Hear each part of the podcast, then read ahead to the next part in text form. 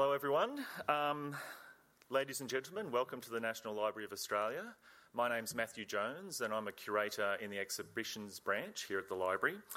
Um, and thank you for coming out on such a wet and uh, not so pleasant afternoon. But I think that kind of shows how much, how keen we are, all are to hear Sasha and Virginia today and talk and listen to them talk about Gill. Uh, as we begin, I would like to acknowledge the traditional owners of this land.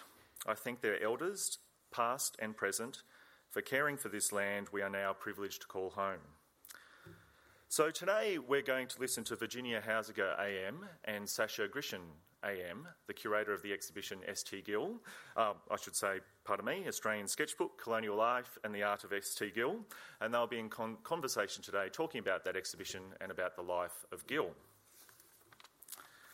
Australian Sketchbook, Colonial Life and the Art of S T. Gill is the first comprehensive retrospective of the life and art of, the, of S T. Gill. It tells the everyday stories of colonial Victoria through the vibrant imagery of a man who was once Australia's most popular artist and then suffered decades um, out of view. Prospectors, Aboriginal Australians, larrikins and swagmen, a range of classic Australian characters and types are depicted in Gill's work. This retrospective Uh, of Gill's work showcases more than two hundred paintings, drawings, watercolours and prints, and enables us to glimpse life on the goldfields and in the bush, cities and towns of nineteenth century Australia.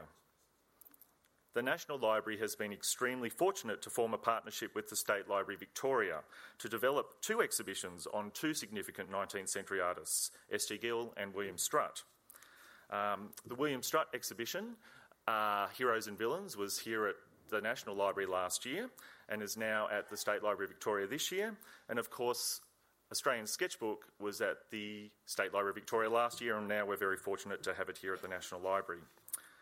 By working together, we've been able to combine two great collections and produce two exhibitions that have made an important contribution to Australian art history. I thank our colleagues at the State Library Victoria for sharing with us their collections, expertise and passion for Australian art and history. Of course, a retrospective such as this is as much a life's work for the curator, Sasha Grishin, as it is a reflection of the life's work of the artist. And it's a great pleasure to acknowledge the role that Sasha played in bringing this exhibition to fruition. Sasha founded the Fine Art Program at the, the Fine Art Program at the Australian National University in nineteen seventy-seven, and now works internationally as an art historian, art critic, and curator. And as well as being the curator of the exhibition, he was also the author of the exhibition's companion publication, S T. Gill and His Audiences, which is on sale in the bookshop. Virginia Haussegger is the face of A B C T V News in Canberra. She is an award-winning journalist, writer and commentator whose extensive media career spans more than twenty-five years. Today our speakers in conversation will shed light on the life, on the life and art of colonial artist S T. Gill. And now I'd like you to please join me in welcoming, welcoming them to the stage. Thank you very much. Thank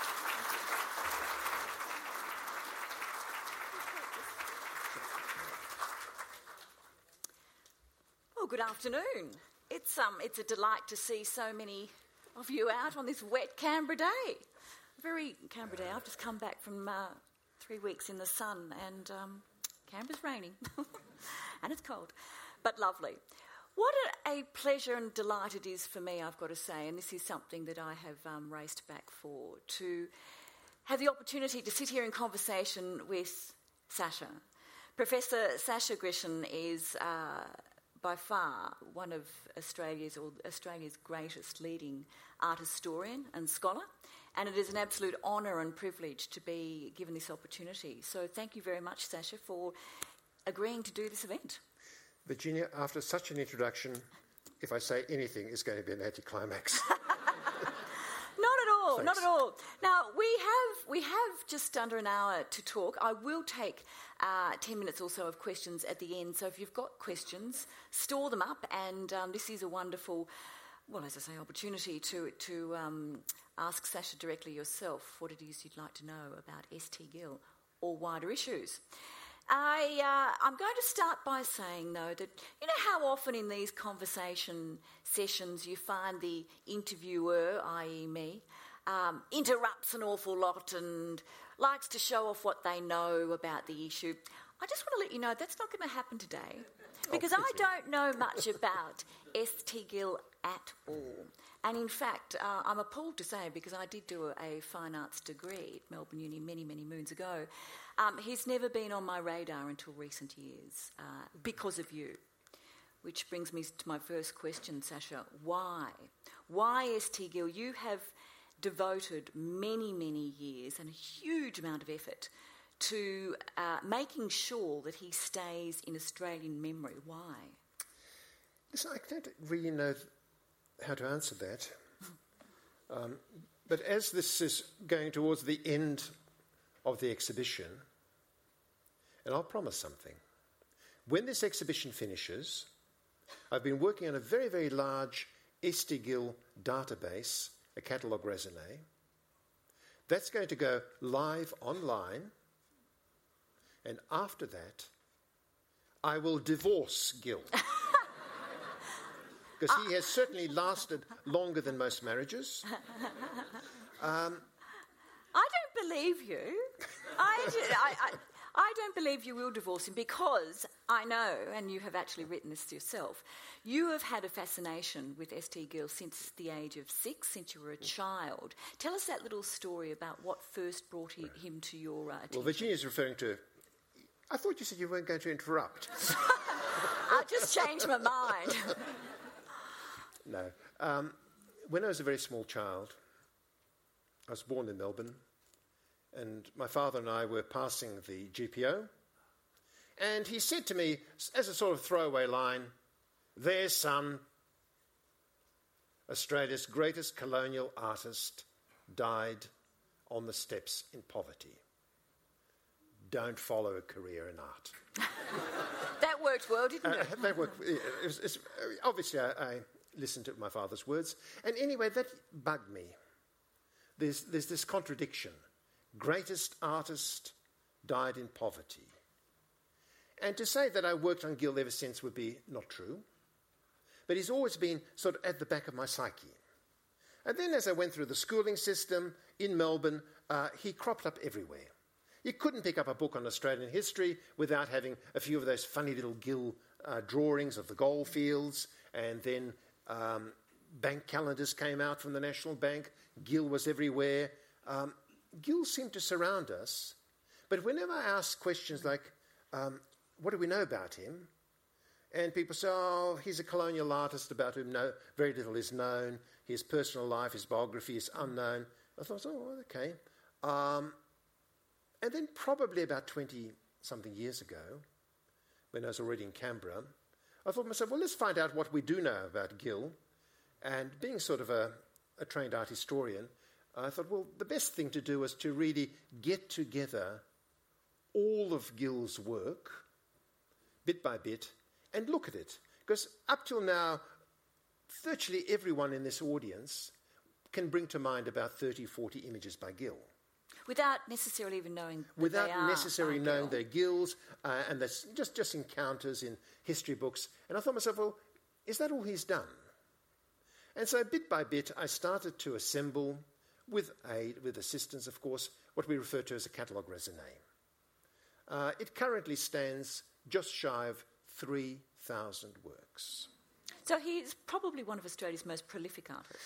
Uh, yes, he was, but uh, it was not un- unusual for artists who worked in democratic mediums, like uh, printmaking, watercolours, um, to p- have work in their thousands. I mean, Cruikshank's catalogue resume runs to about seven thousand.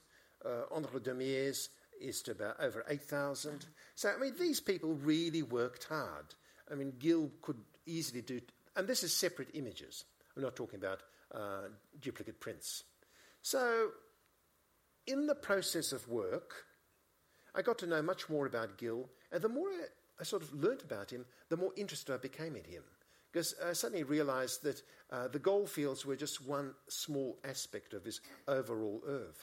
And he was, he was really the social conscience of nineteenth century Australian society. Well, let's talk a little bit about that, because that's what I first gleaned when I came across your um, writing about him. And I was curious, because I've been dismissive of him, thinking he's a bit of a cartoonist, basically. Uh, and I don't particularly like the style of work until I've started to look a little bit closer. and picked up on what you've said. But let, let's just unpack it by going back to when he first came to Australia. He was twenty-one years old, he arrives in South Australia, and he immediately um, announces, or within a couple of months, gets rooms and announces that he's an artist with open rooms and invites people to come and purchase his work. Yep. Tell us about what happened from there.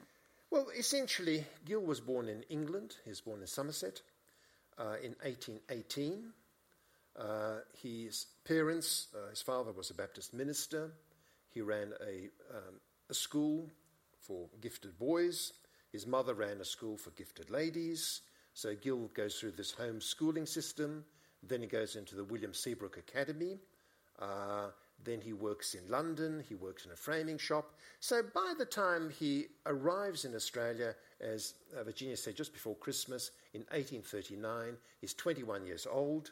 Two of his siblings in England had died of smallpox, and the decision was made by the family to uproot and come to the newly established colony of South Australia, which had only been going for about a year by, at that mm. stage.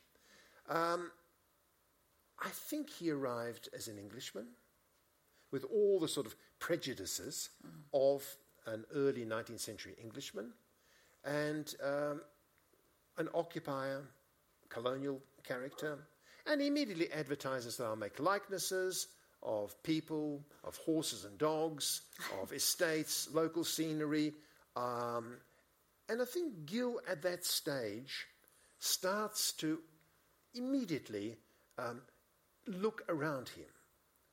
And th- things like the calendar s- uh, sequel that we have, one of the treasures of the National Library here in Canberra from the Rex Nan Kivell collection, um, the labours of the months, the seasons, all of those things are done by Gill in the first two or three years in Australia. Fascinating material. Um, Gill also participates as an unpaid extra mm. uh, on a journey of exploration. Well, at Charles Sturt. Um, well, no, he, he doesn't actually go on the Sturt one. He goes on the John Horrocks expedition in eighteen forty-six. Now, now why would he have agreed to go on with that team as, as an unpaid artist? Well, I think two things. Firstly, um, John Horrocks was the same age as him.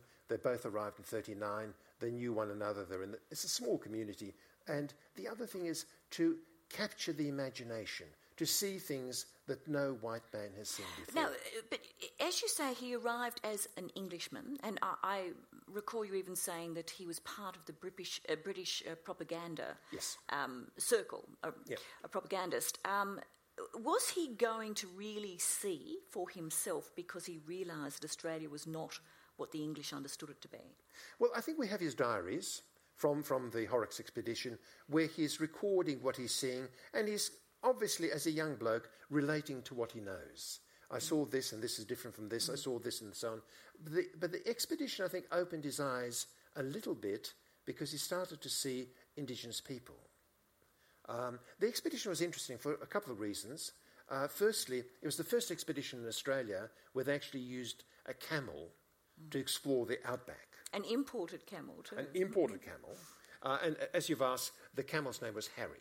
Thank you for that. Um, and it's unique, as far as I'm aware, is because it was an expedition where actually the camel shot the explorer.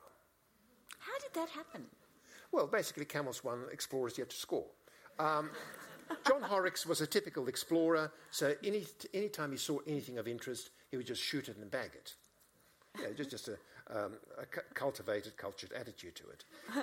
And um, he saw a, he saw a rather handsome-looking bird, sounds by the description like a parrot, uh, decided to load his shotgun, leaning against Harry the camel. The camel jerked, and the shotgun went up in his face.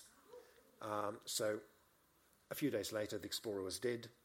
And camel shot his, his, his, yes, absolutely. And his dying wish was, shoot bloody Harry. So, so it wasn't a happy story. But um, what, we, what we're witnessing in Gill is this sort of an awareness of another Australia. We know that while he was in South Australia, he was there for twelve years, he lived with Indigenous people. He recorded the way they hunted, the way they fished. Uh, these are all sort of, the very first part of the exhibition is really Gill and Indigenous Australians. So was he one of the first Australian artists to actually yes. do this? Gill, when you get to know him, Um, and, sorry, sounds awfully American, but he's the first in so many fields. Mm. And it's a bit strange. And but and his attitude towards Indigenous people seemed to have changed rather, it changes, rather quickly. It changes, it changes rather dramatically, because very early in the piece, uh, he wasn't exactly referring to them as savages, but uh, there's confrontation. It was he, Horrocks, and the expedition holding guns, uh, being confronted by these people. Mm. But bit by bit, he started to know these people, and he did a career-ending move. He took the side of the Indigenous people. And he came out with these ridiculous statements that there's a lot we can learn from these people and graphically convey that in his art. Mm. And we can move on to speak about that in a moment. So uh, I think what happens to Gill, originally he arrives as this sort of um, Englishman, a person who is very, very um, adamant about the virtue of the uh, Victorian civilization. Uh, he does these propaganda images of this beautiful uh, city of Adelaide, trying to entice people to emigrate here and live here. And within about ten years, something happens. He changes. He swaps allegiances. He starts to question English values. And I think that's sort of this fascinating growth and change in S T G. So how did that change in him affect his income and his sponsorship? Well, I think Gill was both a very lucky person and a very unlucky person. Uh, his income in South Australia by the eighteen fifties, early eighteen fifties, started to dip dramatically. He also had some affliction on his hand, and he couldn't work for a few months. He was insolvent. But then, of course, in eighteen fifty-two, gold was discovered in Victoria, and together with the rest of the male population of South Australia, mm-hmm. Gill went to the New Jerusalem of the Southern Hemisphere. Uh, but he raced over with the idea of, of gold digging, literally, or he saw it as an opportunity to experience something new? Well, Virginia, I mean, I can't answer that, but I'm fairly convinced that Gill did not dig for gold. I mean, there's a lot of myths about him going over with his brother. He didn't. They went separately. Um, there's no evidence that Gill actually dig, uh, dug for gold. We know that he arrived about May of eighteen fifty-two and immediately started to produce uh, sketches and, most importantly, lithographs. Between August and October of eighteen fifty-two, Gill produces forty-eight fantastically popular lithographs, black and white ones, uh, called Victoria Diggings and Diggers as They Are by S T G, eighteen fifty-two. Were these commissioned pieces? Who was no, he doing them no. for? He was freelancing. Uh, he was working with a publisher, a printer publisher, and so this will sell. There was enormous amount of interest in it. People wanted to send it back to, to England, back to America, and all the other places where miners are coming from. Uh, so really, uh, Vict- I mean, think of Victoria in fifty-two, population of about seventy-seven thousand. By fifty-four, population quarter of a million. Mm. So it's a huge expansion. Uh, information on Victoria is hard to come by. And Gill just happened to be very, very lucky that at that moment he moved into that gap. And so I can argue that uh, in those four years that he initially spent in Victoria, from fifty-two to fifty-six, uh, he really became the most highest profile artist working in Australia. Tell us a little bit about what he was depicting, though, on the goldfields, because the, the, the not only the style, but the uh, subject matter changed, didn't it? Unfortunately, this is his second career-ending move. Gill depicted what one could refer to as the dark side of the gold rushes. He started to speak about themes like racism, environmental destruction, attitudes to women, and so on. Now, I realise that today, in two thousand sixteen, for an audience, a sophisticated audience like this, it's impossible to imagine. But back in the eighteen fifties, there were these narrow-minded, xenophobic racists, politicians, who were whipping up in the media hysteria about the arrival, and their words not mine, of the boat people. Imagine that. It's very I mean, it's, hard it's, to imagine. I, mean, I really have to stretch it, but, my but imagination. But this is the situation that Gill found himself in, that they were coming here to do three things, to steal our gold, our jobs, and destroy our values. And Gill made a huge mistake. He started to show these really sympathetic images of Chinese miners. Now, when you say that was a mistake, though, again, I go back to the issue of income and commissioning. Yeah. If he was working uh, uh, freelance with yes. a publisher, but uh, freelance, um, did he not realise then that this wasn't going, this material was not going to have a buyer? Who's going to buy it if it's actually criticising the very society he's trying to sell into? Well, the family records always suggest that Gill was a really, really poor business person. Mm. Uh, and everything seems to be, sort of support this. Um, but, I mean, people were interested. I mean, I know everyone here is fascinated with this idea. What did a Chinese takeaway restaurant look like in eighteen fifty-five? Go to the exhibition, you'll see it. John Allou's Chinese Restaurant, Main Street, Ballarat, eighteen fifty-five. Outside and inside. So, yes, I mean, he was sort of basic answering this quest for um, knowledge, information. Uh, but he was starting to increasingly add um, questioning about it. I mean, we all know that there were women on the Victorian goldfields, but you don't see them in art. You do in Gill. And that's interesting. I mean, Gill is actually, and again, I mean, Virginia and I were speaking about that a few minutes ago, and she said, well, there are not that many of them. Well, actually, when you start looking at them, Yeah, they, they start to appear. You do have to look hard, but and, yeah. and this is the problem. Women are erased mostly from Australian yeah. history. Yeah. But th- yes, I, but I, I mean, take listen, your point. Listen, they I mean, are there. You, you look at a scene like um, the coffee tent or Sly Grog mm. tent, whichever uh, title you like.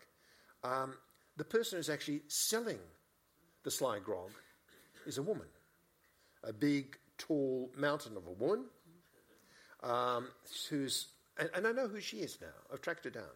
Her name is Missus Bunting. Missus Bunting was a tall woman. She'd been fined several times of rather large sums between twenty pounds and fifty pounds for selling Sly Grog, but she basically said, oh, to hell with it, I'm making too much money to bother with. And I came across recently a letter about her, which I adore. Um, she used to ride bareback on horses with a couple of pistols tucked around her waist, and when bushrangers saw her coming, they would gallop in the opposite direction. What a woman. I would have loved to have seen him do a, a portrait uh, of her. Rather, I mean, I know, know yeah. the piece you mean, and it, it, she's very prominent in it, but she is at the back of the picture. Uh, yes, but she is, she is the focal point. Mm. And Gill, I think, also works on this principle that if you want to say something really, really important, you don't have to shout. Mm. You can actually put it in, you know, like, like you can think of a, a great painting like Bruegel. Think of the, you know, in, in our art historical traditions of Icarus. Mm. You don't mm. actually see Icarus.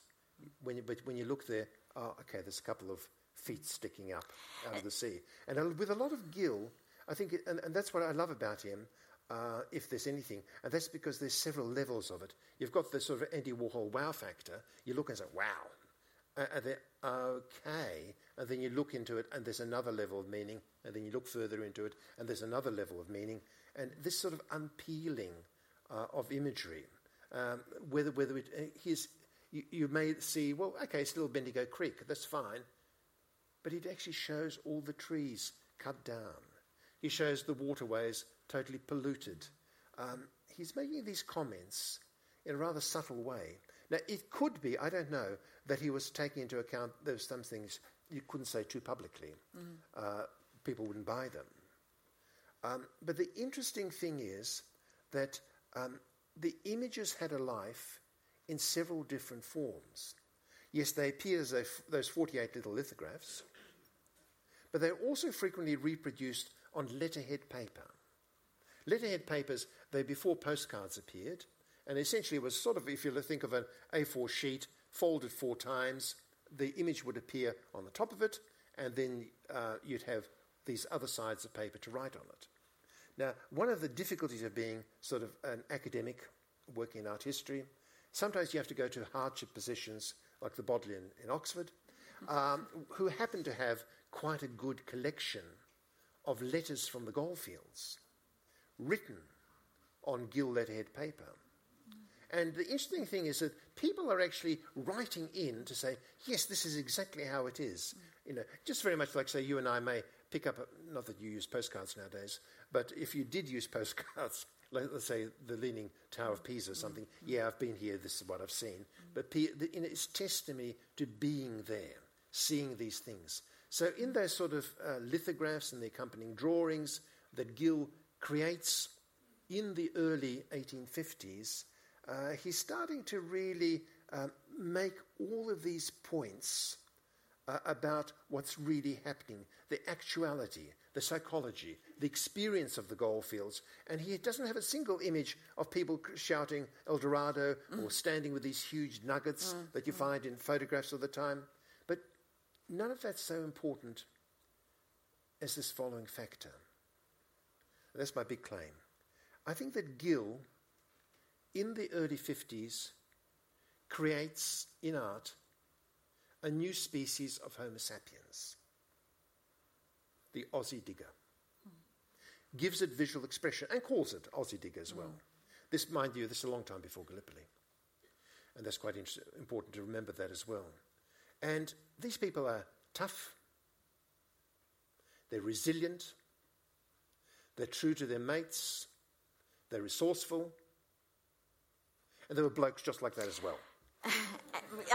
Well said. I was going to say, though, and of course they are mostly men, in fact. Uh, both. both. I, well, I, I know, he, yes, as we've discussed, he has yeah. included some women. But, but when you talk about him um, defining the Australian colonial character, I guess that's something I have felt uncomfortable with when I first came across him, because women are so absent from the bigger picture of the Australian colonial scene, and that's reflected in, in this work. Yes. Well, first, firstly, I have to say you're absolutely correct.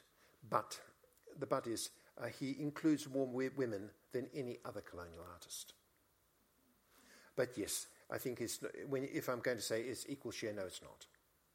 Um, and of course, when I'm speaking about the colonial factor um, or character, yes, it's, it's a relative one. It's this mythology of uh, the rural character. I mean, I think the as far as I can understand the idea of what it is to be an Australian, it really s- arises probably in the eighteen thirties and forties in rural Australia.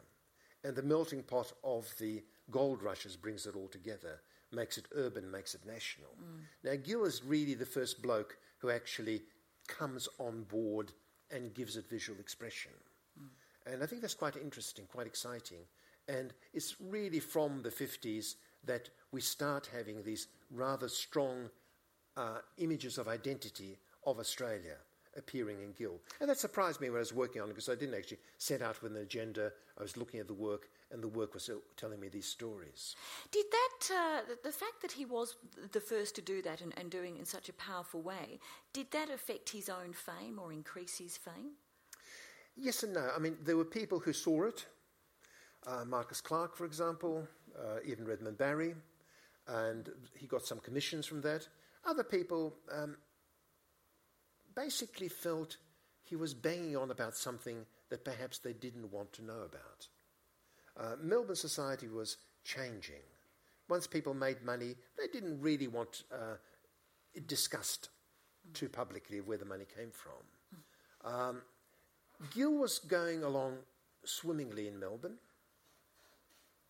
when in eighteen fifty-six, catastrophe struck.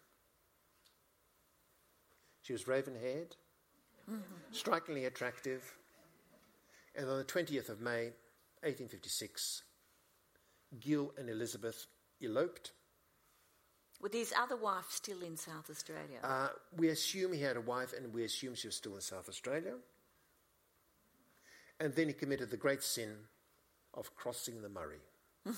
He went north. Oh, that's where he got it all wrong. Absolutely. I'm from Melbourne. Yeah. Absolutely, yeah, yeah, yeah. And he settled in the in the centre of sin in Woolloomooloo, in Sydney, in Stanley Street. And so Gill remains in New South Wales with Elizabeth, and we've tracked him down, and he's giving lessons, he's making all sorts of scenes, um, probably until the end of eighteen sixty-three, early eighteen sixty-four, when he returns to Melbourne. alone. Elizabeth remains uh, in Woolloomooloo. Uh, she's listed in directories. Uh, by this stage, she calls herself Missus Gill. So we don't know whether they actually married? Uh, interestingly enough, contemporaries refer to them as being always introduced as Mister and Missus Gill. Uh, none of the registry records show evidence of a marriage. Could, could they be lost? Possibly. Uh, there's no evidence of a divorce either. Mm. So uh, a little bit complicated. Um, I'm not setting out to actually rehabilitate Gill or give him this absolutely sterling character, uh, but just, just these factual materials. But Gill, again, in, in um, Sydney, uh, depicts a lot of things about Sydney that no one else had, and he becomes increasingly um, questioning about some of our social values. What, what? He's obviously very interested in those who are dispossessed and minorities, and look, we see that on the we see it with his his um, uh, coverage of Indigenous people, but also on the goldfields with the Chinese people, the might yep. versus right type of work. Yep, yep. Um, What what were the key values, though, that he seemed to really focus on in his work, in his body of work? Well, I think egalitarianism. That's a very major one. Um, the idea that essentially this is a new country and you can do something special here mm. that you couldn't do back in England. Um, Gill is really quite exciting in his thinking. I mean, okay, let's come to the chase and, and just... call a spade a shovel. Uh, he was a democratic socialist. Full stop. And there's a wonderful image, for example, many wonderful images in the exhibition, but one uh, made in Sydney, um, which has a strange title, He Who Grumbles But Pays. Hmm? And you've got this really quite obese mm. gentleman, mm. Uh, it's the John Bull character or the uh, Pure Marino of New South Wales, that occurs in Gill's other work, Dressed to the Nines, um, and Gill, by the way, has dogs. Gill's dogs are very important in his art, and he uses them always to comment on human behaviour, mm-hmm. very much like Hogarth did. And and so Gill's got his dog dressed up in in um, drag, and the gold, the the dog has a gilded collar, mm-hmm. and um, you look at this image saying, oh, it's a strange and uncomfortable image. But then he confronted this question, how do you actually depict the invisible urban poor? And you look behind the image and you see actually this pauper who's transparent.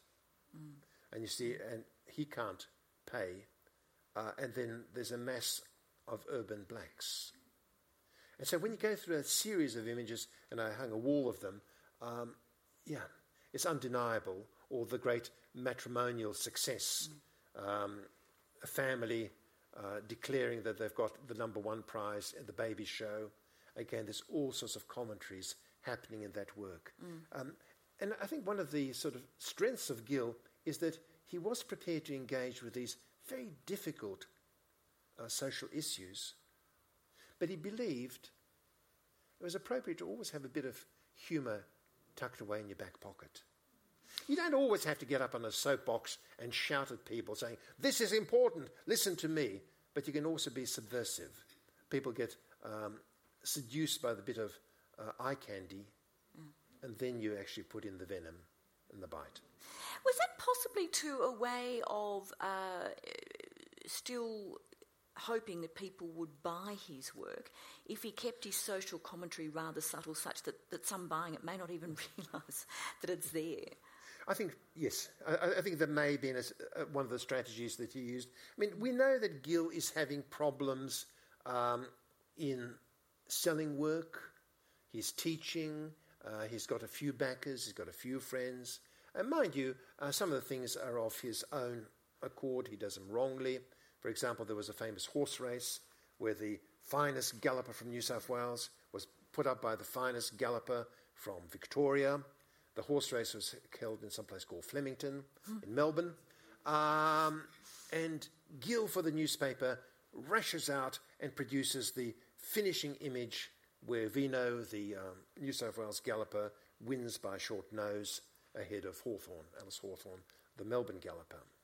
Now, he was taken to court over that, or his newspaper was, Because people said, no, he could never have known the outcome of the race so early in the piece. So how did he get it so right? Um, he guessed. But in the court, he had to confess he'd never seen either Veno or Alice uh, and made it all up. That didn't do great things for his reputation. It also reminds me, though, of, uh, I think it's a chapter in your in your book for this exhibition um, that, that is titled, Was S T Gill South Australia's First Photographer? Which brings up the issue of photography. He was yeah. almost producing a finish line photo there, wasn't he? Yes, yes. I mean, w- we know that um, Gill imported a daguerreotype camera into South Australia. Uh, we have some images which could be from that camera, uh, and we know he sold it on rather quickly. Because, let's face it, photography is such a limiting medium. Gill just found it too limiting. I mean, if, if I take a photograph of you, this is how you looked at one thirtieth of a second exposure. If I draw you, then I can bring in a whole history of observation. Mm. And so I think Gill dismissed photography as a useful tool, but not good as an end in itself. So whilst not photography then, the other thing that that, uh, that I think raises is the issue of his social realism in his work, which we've been touching on, um, which, albeit very subtle, he was probably one of Australia's first social realist artists, wasn't he? Yes. yes. Or almost journalist, photojournalist well, I, at some well, stage. I don't like the word photojournalist, not that I've got anything against journalists. Um, I'm no. pleased to hear that, Sash. no, I think, I think the whole thing is that... Um, Gill wanted to give a social commentary, and for use of a better term, he was our first paint of modern life. He wanted to sort of show what life was like, and always there was a gloss, there was always a commentary involved in it. And it was just fascinating, this sort of uh, levels and tiers of meaning that he involves in his work. So when he returns to Melbourne, eighteen sixty-four, um, they produce the um, Australian sketchbook itself, uh, the first lavish chromolithographic publication. And I think it's in that democratic medium of printmaking that Gill brings together this whole image of what it is to be an Australian. Can I ask you to explain to us what that the, the cover shot for that, or the cover image for that, with Gill himself with his sketch pad underarm and two Aboriginal guys behind him um, warning him, or it looks like they're yeah. calling out something. Yeah. What's going on there? Well, I mean, I, I think that's a wonderful... Uh, why I selected as the hero image for the exhibition was because um, it's sort of a summary. It's a self-portrait. Gill is walking through the Australian bush. He pauses, takes his boots off. He's now dipping his feet in the stream, cooling them. He's got his pipe, his bottle, his uh, folio of drawings. And then it, there's a couple of Indigenous blokes around the corner. Um, they're friends. They co-another his work. They're sort of saying something to him, and he waves to them. Yeah, yeah, fine.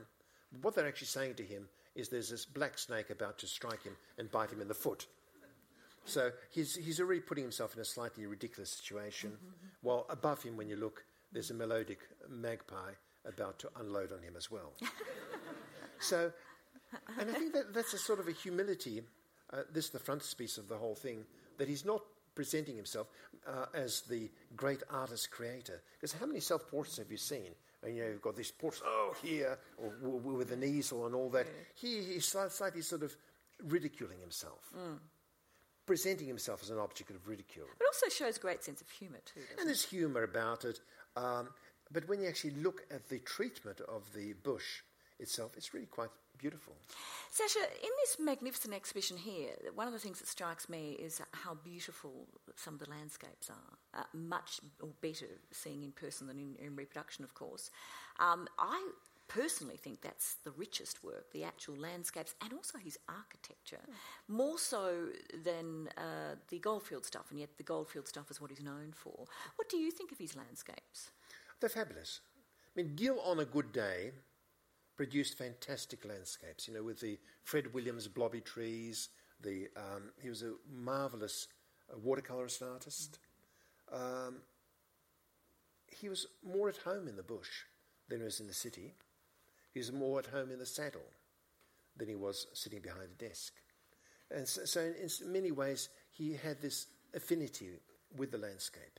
Yes, there is a rural mythology, and I use that word um, advisedly, that the idea that there's a, a truthness to experience, there's a truthness of life in the bush, and all these things are marvellous, and Gill is sort of playing on this.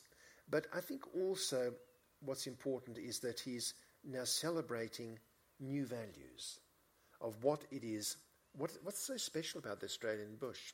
And he's the first person who actually um, takes issue with our gum trees, um, the strangeness of our light, all of these scribbly barks. I mean, Gill's also looking around these things and depicting them. Yes, late in life, he did work quite a lot as an architectural draftsman because he has that absolute precision of observation.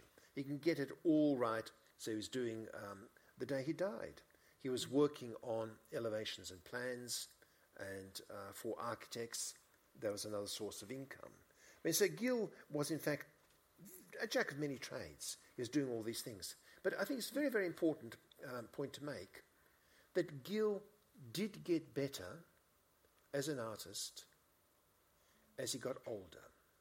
So there's hope for all of you there. and... But in truth, isn't that always the way, or pretty much the way with most artists? Uh, no, quite a lot of romantic artists burn out. In other words, say, gosh, uh, uh, Sir Sid used to say that, um, I did my best work when I was in my twenties. Okay. And I do anything to be able to um, repeat that. Now, w- when you look, for example, Collins Street um, picture um, that he has, it's actually dated July eighteen eighty, three months before um, his death. And you think he did some of his best work in that last year? Oh, absolutely. In the last five years of his life. So uh, the technique is so sophisticated. Um, the subtlety of what he's saying is there. So he was an artist who actually developed... He died at the age of sixty-two. Sasha, he died, as we started this discussion, um, with you explaining, your father telling you he died as a pauper on the steps of the G P O. I read that he was also covered in filth and vermin at the time, and he lay um, un- unidentified for some time as well, and ended up in a pauper's grave. Now, how could a man who was so talented, clearly talented, who had so many different audiences, who worked incredibly hard in, at a frenetic pace, how could he end up a pauper? He was a poor business manager. Um, I don't know. I mean, one of the classical myths about Gill is there is a hopeless alcoholic who couldn't hold a brush in the final years of his life, uh, and essentially people, friends supported him just to get him through the last years of his life. Now, that's not true. Uh, first bit of evidence is that some of his best work was produced in the last year of his life, so he certainly could hold a brush. And dare I say, there's also empirical evidence, like his... Um, after his death, there was a coronial inquiry, obviously, because he died um, unknown, and uh, they did actually look at his liver and things, and it was in a perfectly reasonable state.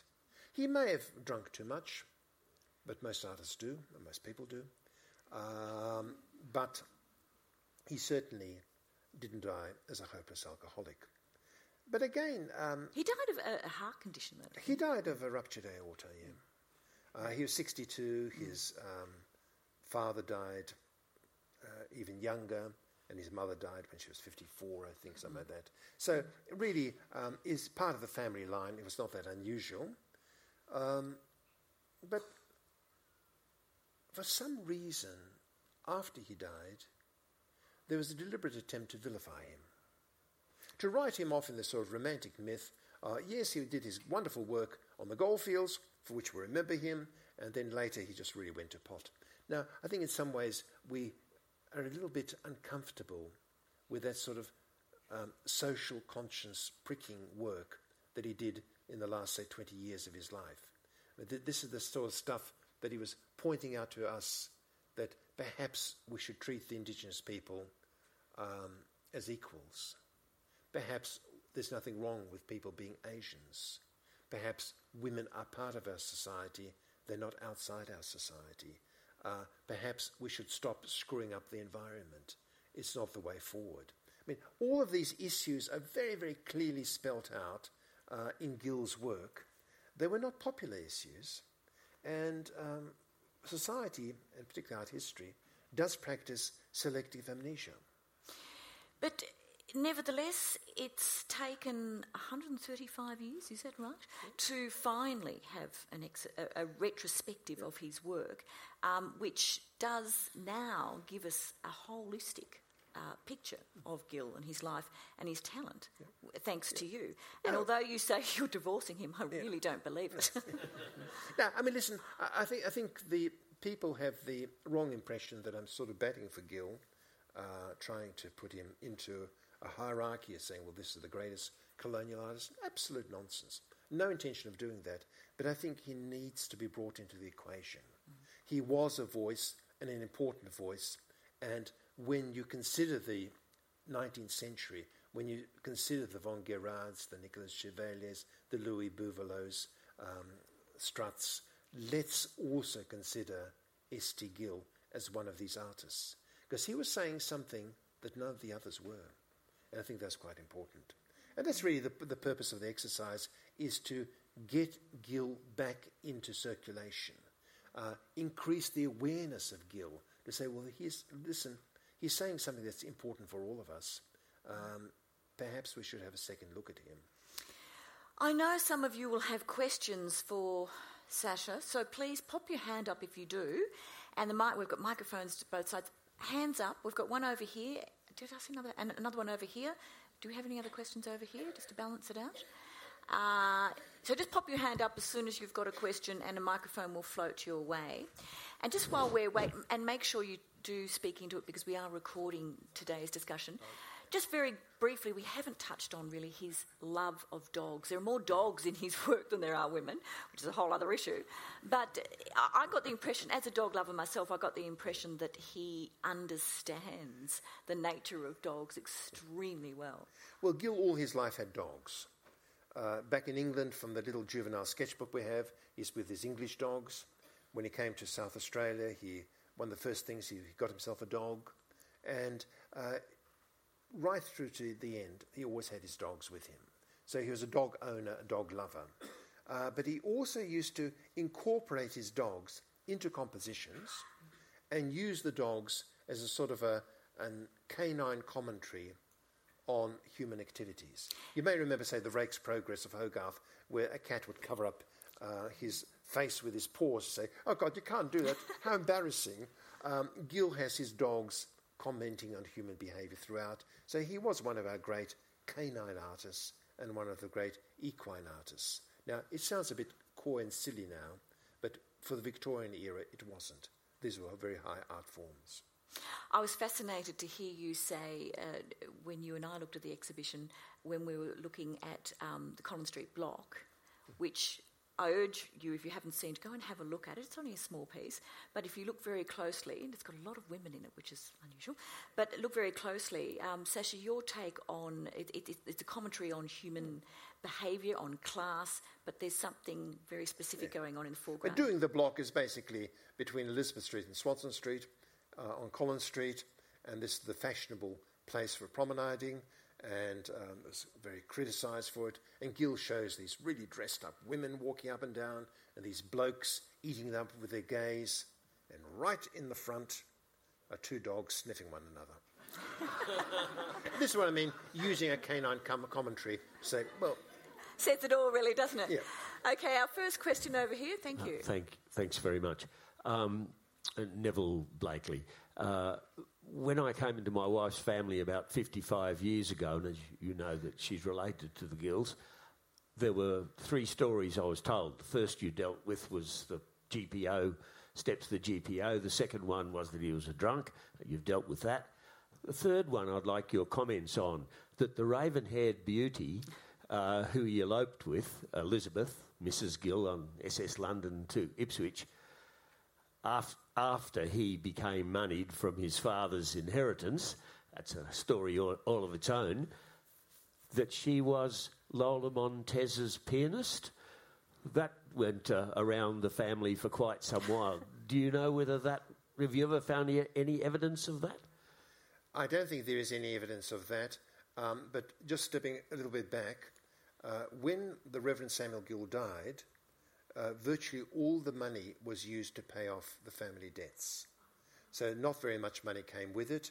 And yes, Gill did leave the goldfields, went back to Adelaide for a month, settled those things. Um, I won't go through family histories because they're rather um, bad. Uh, well, it's, it's a complicated thing because if, if you're interested in, in Gill genealogy, yes, we can go through it, but uh, Gill's father remarried and um, the new wife certainly had a falling out with the brothers, John Ryland Gill and um, Samuel Thomas Gill. And but but there was no money. As far as it being Lola's uh, pianist, no. I, I don't think there's any evidence for that either. I mean, yes, I can see where the theory comes from because Gill knew them from the goldfields, uh, but um, I, I haven't been able to track uh, Elizabeth. Oh, thank you, you just read my best story. Oh, but listen, never, never let facts stand in the... What a fantastic family history, though. Fascinating. We have another one up here, and another microphone is currently held by someone. Just stand up if you can so we can see. Do we have another mic- uh, another question over here? You can grab the microphone. OK, I'll go first. Sasha, as you're aware, the National Library of Australia has put on some very good exhibitions over the years. I also like the Strutt exhibition. It strikes me that Strutt was only here for a short time in Australia, but with a handful of um, oil paintings, he has established himself well into the Australian art tradition or art history. Do you think that if Gill had painted in oils, if Gill had painted portraits or homesteads, if Gill had painted uh, the goldfields of Australia like von Gerard did, he would have had a better reputation? Oh, sorry, no, I won't say a better reputation, but a much more, a bigger reputation in Australian art history. And the reason why did he dabble in oils? Hmm. Yes, I think the short answer is yes.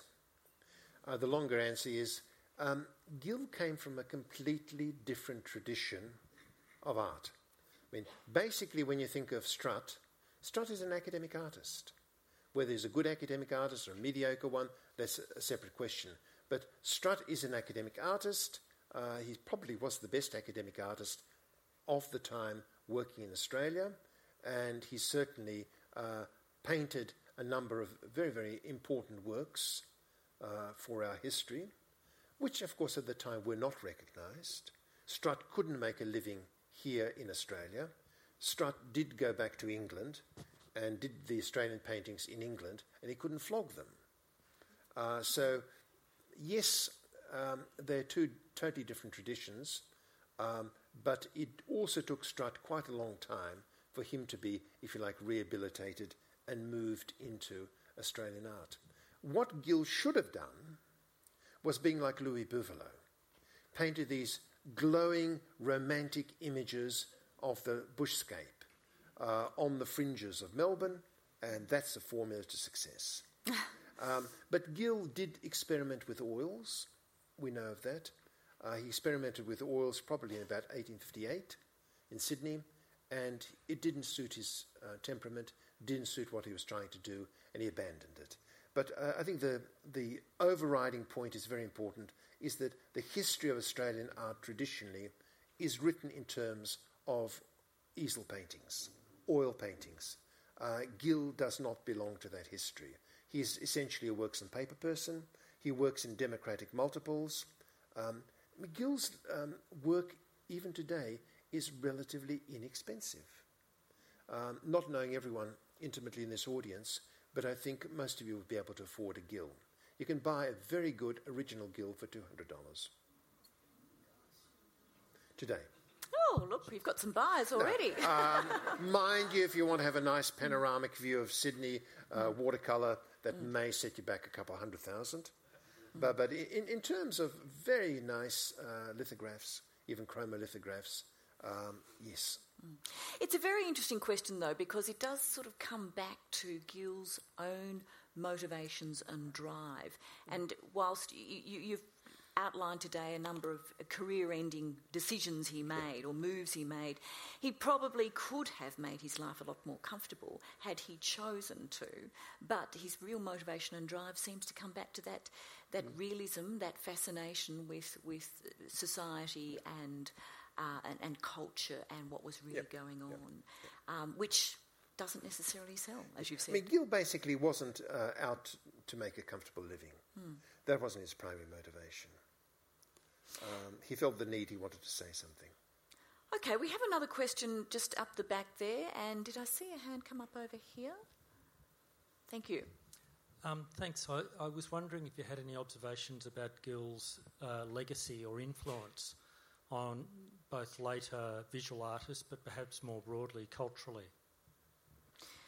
Uh, it's a lovely question, it's quite a, but there's a very long answer.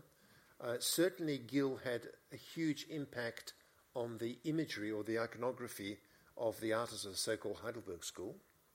Um, frequently his shearing scenes and other things, when you track them back, they all go back to Gill. Uh, people were aware of it. Gill was reproduced in newspapers. And also I find rather fascinating is that uh, Gill was ripped off mercilessly by major European artists, mm. plagiarised. I mean, um, most of you would know Gustave Doré. Uh, he actually plagiarised Gill. The French don't like that being pointed out. But, but I mean, uh, the fact remains that um, Gill, amongst artists, certainly had quite a strong influence, and the selected uh, works of Gill uh, are incredibly well known in Australia. I mean, they went in bank calendars, they went into schoolrooms, they were illustrated in all of our textbooks. So um, Gill, I think, does actually operate uh, on a number of levels in terms of heritage and influence. I think probably now in a much post-everything age, uh, we're redisc- rediscovering him uh, from a totally different perspective to say, well, perhaps there is another side to Gill rather than the bloke with these funny-looking characters going in and out of holes in the mm. goldfields. Mm. That's a great question, thank you. Do we have another question just floating around there? I just on that last question, I must admit when I looked at the Invalid, uh, I think it's the Invalid tent, um, yeah. there is a moment there that I saw echoes of uh, a, a Roberts plein air painting, the, the artist's camp. Yeah, yeah. Um, and it hadn't occurred to me that later yeah. artists might have actually been using his work yes. as uh, as an example and something to study. But yeah. you can see it once you start you can, looking. You can, yeah. yeah, mm. yeah. Sasha, when you said in the introduction to your book that you were rejecting historical objectivism in writing the S T. Gill and his audience book, I thought, well, that's a bold statement. But I'm very, very grateful that you have. I think to be objective is impossible. It just, it just doesn't work. I mean, it doesn't mean that you're going to actually cook the facts. I'm not a politician. Um, but, but what I mean is that you write with a passion because you, you're interested in something. If you can go out and spend a few thousand hours of your time uh, to do something, it's not that you're going to sort of uh, have a bean balance and try to work out uh, these things. Uh, a lot of these things can't be objectively defined. And people who claim about objective histories, I think, are just basically practicing self-deception. Uh, so, yes, it's a book written with passion. It's a book that tries to... Um, reintegrate, if you like, Gill into our visual history and possibly uh, along the way point out a few things that some, some people may not be aware of. That's right. Well, without doubt, your work on S T. Gill has not only revived him and introduced him to Australia again and new audiences, but it is historically critically important, and it's important for all of us, not only from an, uh, an art history perspective, but from a cultural perspective and an identity perspective. Um, and he raises a number of things that, you know, as you touched on, are very relevant right here today. Um, the circle of life and the circle of culture and history is extraordinary, isn't it? But uh, I'd like to, to, on behalf of the library and the audience here, to thank you very much for the work that you have done and the dedication and hours you've put into this, And whilst you say you're divorcing S T Gill, I bet that's not the case. I just want to finish by asking you, do you feel like you have a personal connection to him, given the time and uh, thought you've put into his life? Yes, and I don't think he likes me.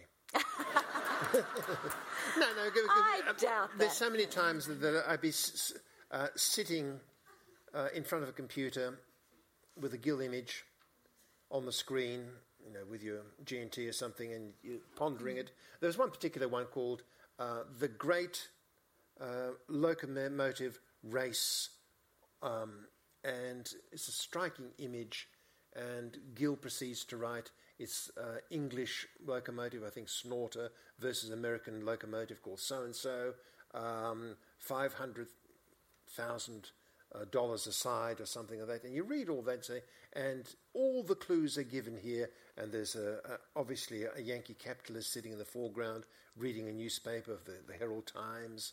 Uh, we know the date.